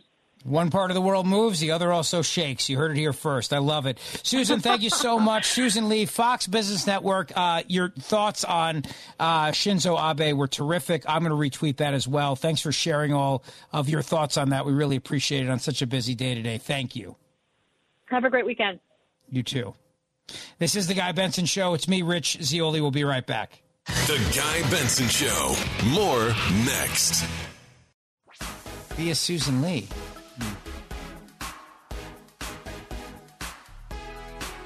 Well, you know what? I'm just looking at Susan Lee's Twitter, and apparently now Elon Musk says he is terminating the Twitter deal. Oh, this is terrible news. Uh, breaking news here. Should we do a, a well, I don't know if we can do an alert. Maybe, maybe well, we did it anyway. Uh, Elon Musk says, according to Susan Lee's Twitter, that uh, he is terminating the Twitter deal. Would have been nice of her to mention this when she was on the show two minutes ago, but I, but I, it was one minute ago she tweeted it out, so maybe it's not her fault. Like maybe she hung up Christine and then she tweeted it. I guess maybe I don't know. She I think just I gotta tweeted- call her back. Let's call her back. Come on, Susan. You could have broke news right here on this Like, show. We could get her back on Susan. Do you have something to tell us? Yeah, is there anything you haven't told us? You know, I don't understand. I'm just a fill-in host, but still, come on, throw a guy a bone, will you? Hashtag Musk says he is terminating hashtag Twitter deal. Elon Musk is terminating the merger agreement because Twitter is in material breach of multiple provisions of agreement. Twitter has been on notice of its breach since at least June 6th. Twitter under merger agreement has now lapsed. That is breaking news that she just tweeted out one minute ago. Wow. What do I say to this? I'm bummed. I really wanted him to take over Twitter. I'm real. I got more followers ever since he announced he was taking over. I'm going to lose all my followers now. Oh, this is a bummer. Can we get Susan back on? Do we ask her? No, I did not get her back on. Let her have her Friday. Oh, She's Oh, come working on. it. I can, I'm not going to get her back on. You if just, I got to be here till six, Susan should have to be here till six. you just take the news and run with it. Why are you so upset if he doesn't own it? because I think that ever since he said he was going to and he was going to defend freedom of speech, I feel like the Twitter overlord censors started to back off shadow banning people and things like that. And now that it's dead, they're going to go right back to doing all that again. That's how I look at Are it. you, are, what- are you worried about your influencer status? I'm an influencer. Uh, You know, are? I'm not like the guy in Jersey. Gee, this guy in Jersey makes uh, he makes uh, hoagies. I mean, I call them hoagies in South Jersey. But, Hoagies? Yeah, hoagies. What do you call them up there in North Jersey? Subs. Subs. All right. Hoagies. Well, yeah, they're hoagies. Do you call soda pop? No, I call it soda. I call it beer. Actually, is what I'm, I just you know give me a beer. That's what I say. You know because I would never drink soda. But no, this guy's an influencer on TikTok now. He's a deli owner in North Jersey, and he makes subs as you call them, and he gets millions of views of people watching him on TikTok making subs. Oh, I'd watch. Anybody can be an influencer nowadays. Totally. I wonder if I should be like just drinking mama's juice. Just drink mama's juice. Well, here's my idea to be an influencer. Tell me what you think of this. I have a wood fired pizza oven in my backyard. I think I'm going to start doing videos of me making my wood fired pizza. Oh, that could be good. Right? Do you have backyard like, wood fired pizza. but do you have different varieties or? Yeah, and you know, I mean, I could go through the process and how you load the wood, how you keep the flame up. How you get I- the pineapple and the bacon on it? Okay, the only people who use pineapple on pizzas are swingers, and everybody knows that. That is not true. I That is order. true. Okay, I order pineapple and bacon pizza from Domino's. It's the only thing I order from You know, Domino's. Every time I do, every time I do the show, I'm reminded of why I don't like doing the show. It's because of this right here. You and Domino's and pineapple pizza. What is wrong with you? It's You're an so good. Italian girl from North Jersey. What are you doing? I know, I know. Some things just can't be explained, but I'm telling you, if you haven't tried it, you're missing out big time. All right, listen. Next time I'm in studio, which will be August, where I'm ordering it, even though I hate to say I would do this in New York City, the pizza capital of the United States, I'm going to order Domino's and we're going to eat it on the air. Mm, I'm ready. I'm ready. You ready? We'll do a challenge. Make sure you have enough gas in your car to get here, okay? Well, first of all, speaking of the gas thing, and as I mentioned to Susan Lee, we cannot pump our own gas in New Jersey. But let me ask you this Would you support a bill sponsored by a state senator named Declan O'Scanlon that would allow you the choice to be able to pump your own gas? You tell whoever that Declan is to knock it off. Come on! Why not give people freedom, Stop Christine? it. No way. No way. I am not pumping gas. I've never pumped gas. I think I did it one time. Guy made me do it on the Guy Benson retreat. Um, I I've never pumped my gas, and I'm not about to start. Now, Wyatt, you're a Jersey guy. You know why she's doing this, right? Because she has a bumper sticker on her car. It says Jersey girls don't pump gas. Yeah, I mean, I'm with Christine on this. I don't, I don't want to pump my own gas, and the only time I've ever done it was on the Guy Benson Show retreat in Cape Cod as well. He Dan, made us. Why not give people a choice to pump your own gas? It's your choice. I think this is crazy. I don't I don't know why you need to have someone pump your gas for you. Exactly. Thank you. I'm, I'm a college educated man. I can't stick a freaking handle in my Right. car and fill up my. Come on. You can't pay a few cents more and just have somebody do it and give them a job. I don't want my hands smelling like gas if I'm heading out to the duck Then clubs. don't pump the gas. Then I'm talking about giving people a choice. Why do you hate freedom, Christine? yes, I hate freedom. Oh my goodness. But here's the problem you're not seeming to understand. What's now, that? between pumping gas, between what is it called? Serve and self serve? Wait, what is it? Yeah, full serve Full and service and self serve. Okay. Right. It's going to be a difference in price, correct? Uh, yes. So my husband is so sorry, Bobby. I love you. He is so cheap. He will always make me do the self service. It's not going to happen. Listen, I am for freedom, freedom, baby. And if if, if some uh, high school dropout can pump his own gas, I, as someone who really identifies as a high school dropout, I certainly can pump my own gas. All right, freedom. All right, we got a lot more to talk about here on the Guy Benson Show, including is this the worst mom in the history of moms? I'm going to tell you about a woman where she just trying to get her lazy child to go to work. Straight ahead.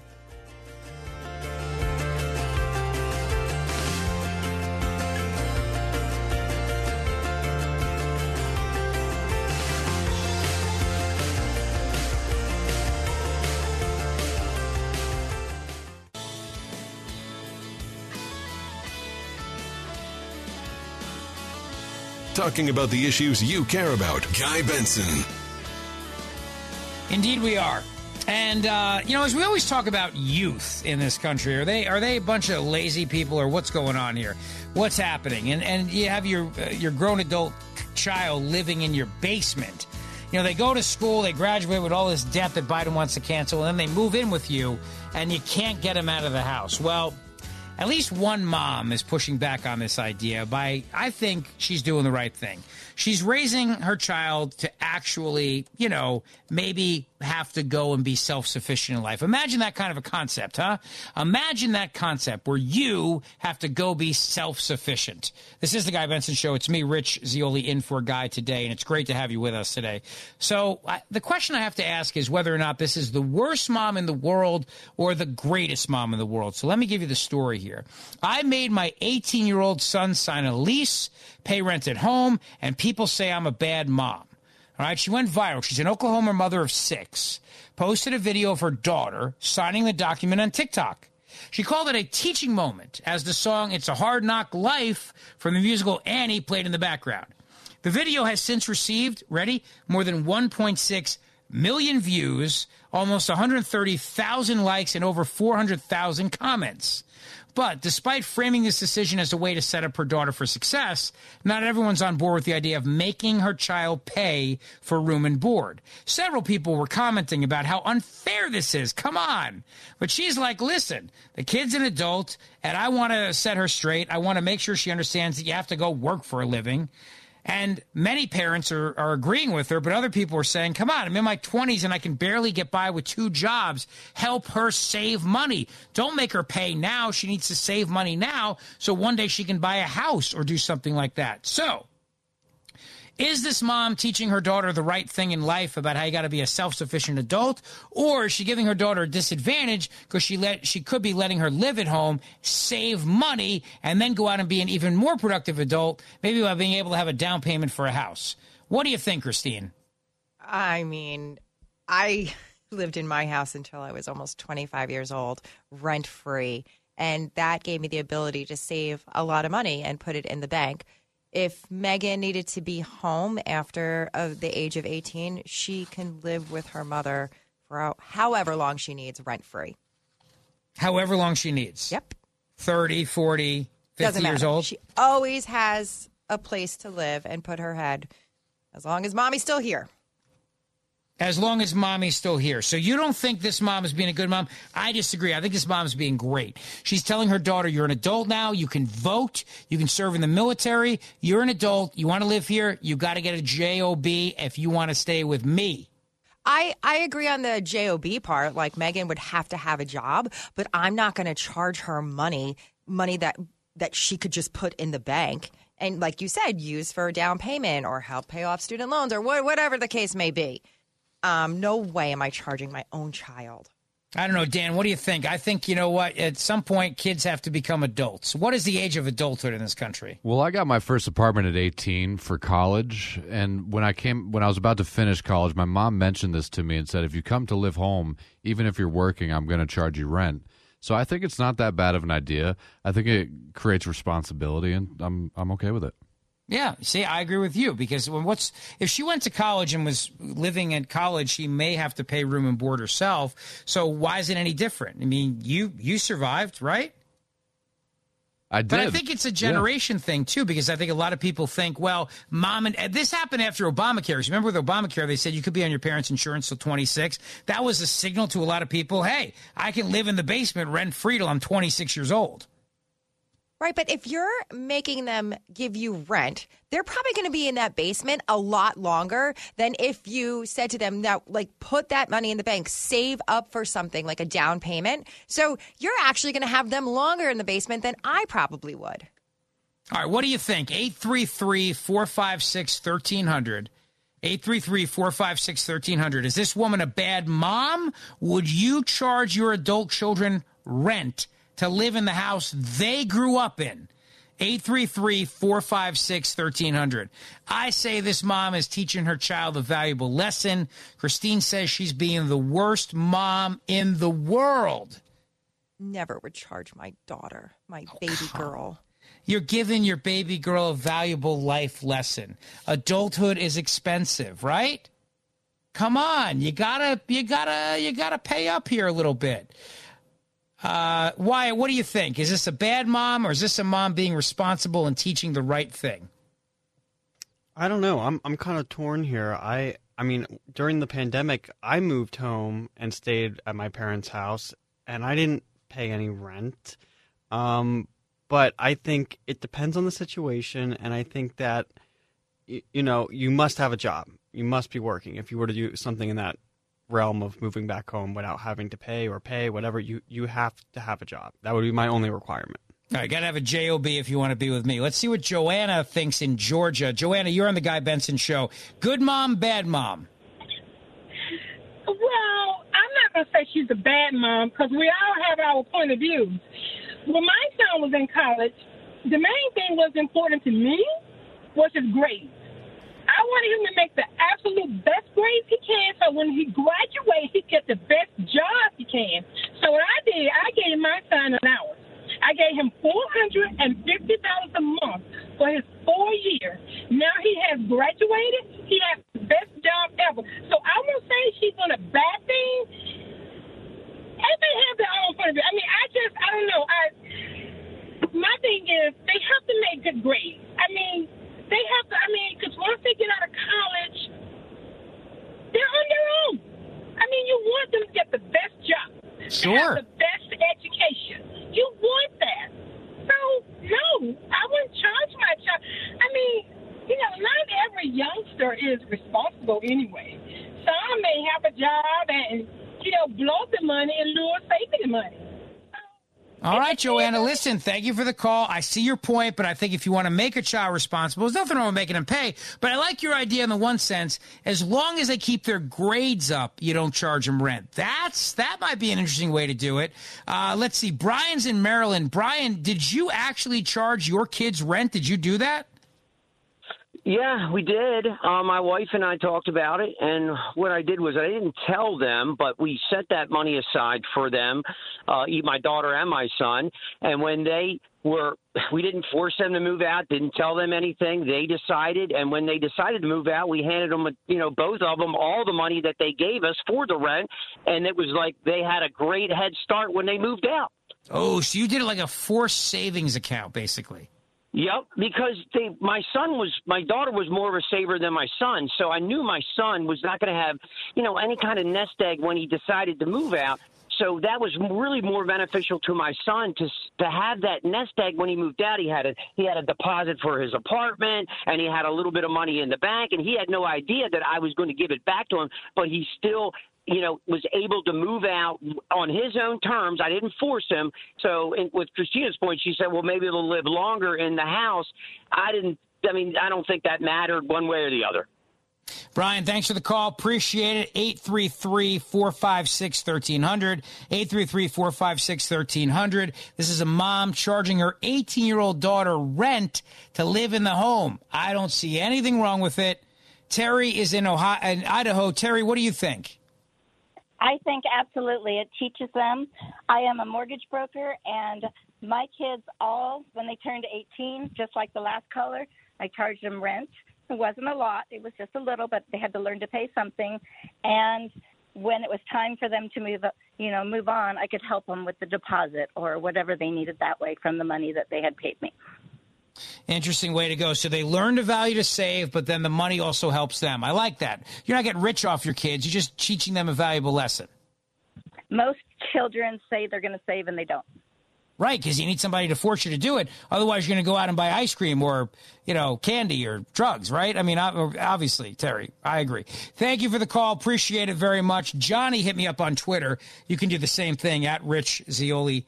Johnny says she's teaching her daughter to stick her in a nursing home as soon as the tables turn. Traditional families have always lived in multi generational homes. So Johnny would be on team producer Christine that this is uh, this is not a good mom right here to do this. But you know what? She the daughter will have the last revenge when mom is eligible for a nursing home. That is a good point. Uh, where am I going here? I'm going to Bonnie in California. Bonnie, would you charge your child rent? No, I would not charge them rent, but they would have to um, go to school and work at the house. And if the work wasn't good enough, then I would charge them rent. But either way, they'd have to go to work and school at the same time. All right, so they got to make them work around the house, vacuum, do the do the dishes. Right. What kind of stuff are you thinking? Well, we have horses, so that means pick up the poop. Pick up the poop. I like it, but then it's more of like you have like a, a somebody living in and, and and you're giving them board in exchange for work. I like that philosophy too. Pretty much. Yeah, yeah. All right, Bonnie. Thank you very much for the call. Appreciate it. Yeah, look, that's the question. I mean, is this teaching? Is this teaching responsibility? I think you have to with kids today, and it seems like there's a number of people who are moving back with their parents over the age of thirty, even. And look, sometimes life things go wrong. You get a divorce, you lose your job, there's a pandemic. I, am not talking about that. You know what I'm talking about. The lazy bones person who doesn't know how to become an adult out there. Roger is in Houston, Texas. Roger, do you charge the kids rent? It depends on the situation. My son, yes. My daughter, no. Okay. son, yes. Daughter, no. Very specific. Tell me why. Uh, my daughter is very responsible. She has multiple jobs. She works real hard and pays her bills. My son, if I didn't charge him rent, all of his money would go to partying, uh, being lazy, drinking, and buying clothes that he really can't afford. So I think it's a great deal. Charge them a little uh, money for rent, or even if you buy them a car, finance them a car, have them pay you back that money, put it in a savings account, so when they need it for a house or a marriage or a child, they have it. Roger, I like your thinking on this, my friend. Well said. All right, 833 456 1300. What do you think? Would you ever charge your kids rent to live in the home they grew up with when they become adults? This mom is making her daughter pay rent. Is she a good mom or bad mom, teaching the kids a lesson or just being greedy? 833 456 1300. Fresh conservative talk. Guy Benson Show. College boy, huh? They want to get mixed up in the family business? Now you want to gun down a police captain? Why? Because he slapped you in the face a little bit? Huh? What do you think? This is the army where you shoot them a mile away? You got to get them close like this. But a bing, you blow their brains all over your nice Ivy League suit. Come in. Mwah. Bada bing. Of course, uh, actor James Caan passed away. Uh, a true legend. And uh, to me, he will always be Sonny Corleone. He'll always be Sonny Corleone in my mind. Although there was some disagreement on the show earlier whether or not he'll always be known as Sonny Corleone, or in Wyatt's mind, whether or not he'll be known as the dad in Elf. But I don't even have to discuss it because I know the answer. The answer is James Caan will forever be known as Santino Corleone. And if he had E-ZPass, he'd be alive today. But back to this question of this mom. Whether or not this mom is a terrible mom for charging her kids rent. Let's see what Anthony in Indiana has to say. Anthony, good afternoon on the Guy Benson Show. Hello. Yes, the answer is I would definitely charge my children rent after age 22 or when they finish college. Um, 18 to 20, 18 to 22, it depends. Situation dictates. Uh, we owe our children uh, that duty to force them to become successful, accountable members of society. Um, if you don't do that, they a lot of them tend to hate you later when they're not successful. So uh, I think this is a switch that has happened because our society has switched from being a paternal society to a maternal. So um, I think the uh, I, I think that's where we, we need to, to get back to the old school way of doing things. Interesting. I like your thinking on this. You're actually doing what's in the best interest of the kid by teaching them these valuable lessons that they're going to need later in life. Anthony, well said. Thank you for the call. I agree with you on that point. Kim's in California. Kim, what do you think? Is the mom a bad mom for charging rent? Absolutely not a bad mom at all. Um, it teaches kids, just like the previous parents said, them. It is a good way to find out what kind of children you have. If they're responsible with you, chances are they will be responsible when they go out there in the real life. I have three kids. I love them the same, but one might need more attention and coaching than another. Depend how you put it, but don't say charge them like a cold cut. But have a good discussions and you know give them a lot of love and care and responsibility not only take the rent from them and save it for them in one way or another but also divide chore around the house give them some bill to be responsible with either water bill utility bill or phone bill. I like it kim. I like it. Thanks for the call. Karen's in boston. Karen do you charge your kids rent? I do, and I have for the last few months, mostly because the cost of living in Boston is as high as LA or New York City. Um, my husband passed away last year, and I lost his income, and I've been raiding my retirement fund to keep us afloat. So there was no choice. It's not a matter of uh, even if that weren't the case, I still would because I agree with the uh, other folks that uh, um, they need to learn, uh, be responsible. I feel like I'm not even doing enough um, uh, to to teach them to pay pay their bills. I feel like I'm falling down on that. I hate even asking them for it, to be honest, to to go and ask them for the money. It seems like every month I have to like, come on, guys, you know. Uh, but that's the way real life is. You got to do that sometimes, you know. it is it is real life. Um, uh, things happen that you have sometimes don't have control over, um, and uh, you know um, they don't want to move out of Boston. They like being in Boston. We live uh, in the Seaport District, so uh, like basically like a Times Square kind of uh, location, and it's very expensive. So if they want to stay and have uh, be in a nice neighborhood where there are lots of restaurants and bars and stuff, then they gotta they gotta kick it in. Karen, thank you. Listen, I'm sorry for the challenges you've had to face, but it sounds like you're a very strong woman and, and a great mom. Thank you for the call. I appreciate it. Uh, Joe's in St. Louis. Joe, what do you got? What do you think? Um, well, yes, uh, uh, definitely uh, charge the rent if they're not in school. If if they're in college, then you know there's really no way for them to pay rent, so that wouldn't make sense. But if if they were not in school, uh, definitely uh, rent would be forthcoming. And I, I, I do like the other the idea of the other caller where you know you just save it up and give it to them to give them a head start afterwards. But just uh, one other comment: uh, this this mom is not being nearly embarrassing enough. I mean, you know, part of part of the job as a parent is to be such an embarrassment that they that they want to leave, that they don't want to be. I love it. I love it. That's fantastic. Joe, thank you for the call. You'll conclude it for today. Uh, I think the survey says I'm right. Christine's wrong. The mom is a good mom, teaching a good lesson. Sorry, Christine. Bunch of mean people out there. But we can all agree that Sonny Corleone, James Caan, forever will be known as Santino. Hey, it's been a pleasure and an honor to fill in for Guy Benson, my friend, and I hope to be back with you again soon. You can follow me on Twitter at Rich Zeoli. Thanks to Christine and Dan and Wyatt. Great team. We'll talk again soon. Have a great weekend. Thank you.